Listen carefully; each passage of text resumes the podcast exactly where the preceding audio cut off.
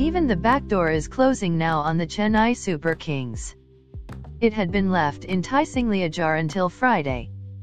If they could bite a bullet and stay alive, it may have ushered them closer.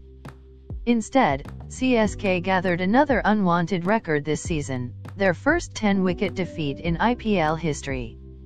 Add that to the quirk of 2020 with the soundtrack of the digitized crowd gasp. The Sambar, on the other side, is sweeter. The Royal Challengers' demolition of KKR has put them in a three-way tussle for a top two finish.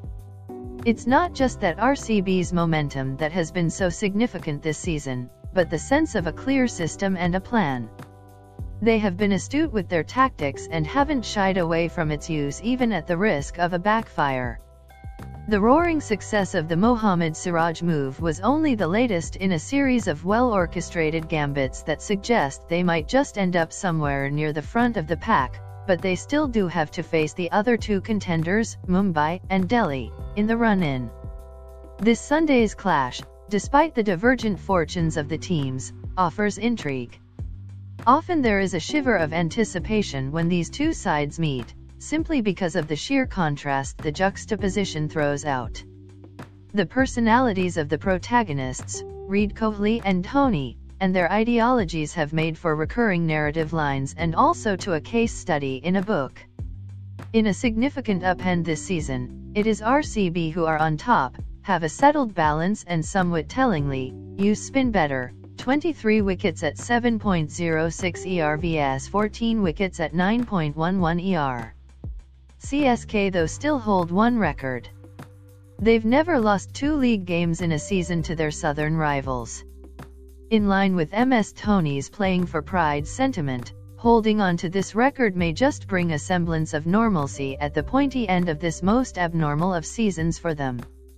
Dubai International Stadium What to expect, there has been an inversion to the bat-first doctrine so prevalent in the first half of the tournament despite the pitches getting tired. The last four games in Dubai have seen chasing teams succeed. David Warner revealed that Dew was setting in the second innings allowing the ball to skid on better. Despite this being an afternoon fixture, teams wouldn't mind fielding first given the slight dip in temperatures in late October. There is forecast for a comforting breeze that'll blow across the ground in the afternoon. Team News, Royal Challengers Bangalore.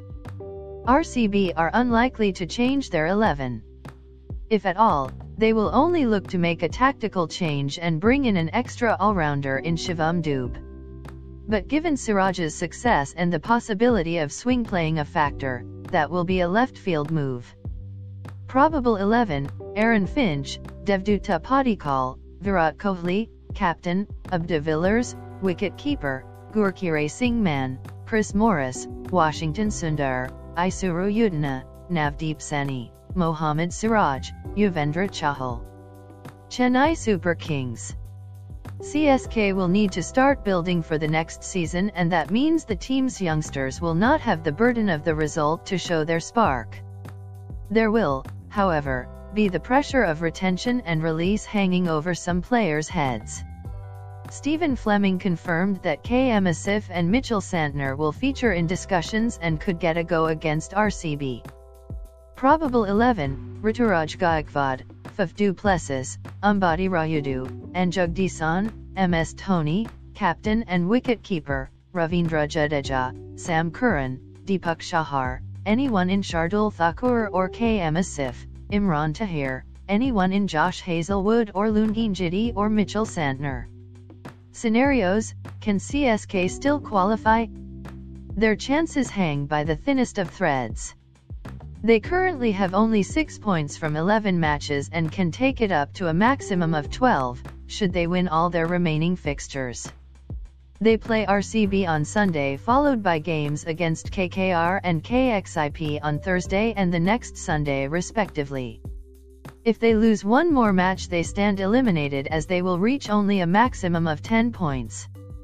Three teams are already on 14 points with at least one among KKR slash Punjab slash SRH sure to reach a minimum of 12 points.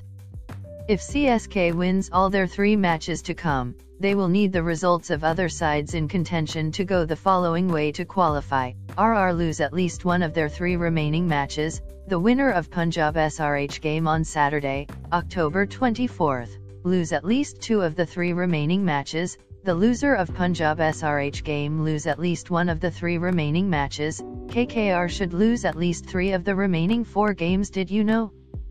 This will be CSK's first afternoon game of this season. RCB have won both their afternoon games this season, each time against the Rajasthan Royals. RCB's economy rate of 7.84 this season is second only to that of Mumbai Indians 7.81. CSK concede their runs at 8.50 RPO. In IPL history, Kohli, 837 runs at 128 SR, is the leading run getter against CSK and Dhoni, 803 runs at 144 SR, is the leading scorer vs RCB. What they said, it is the Southern Derby.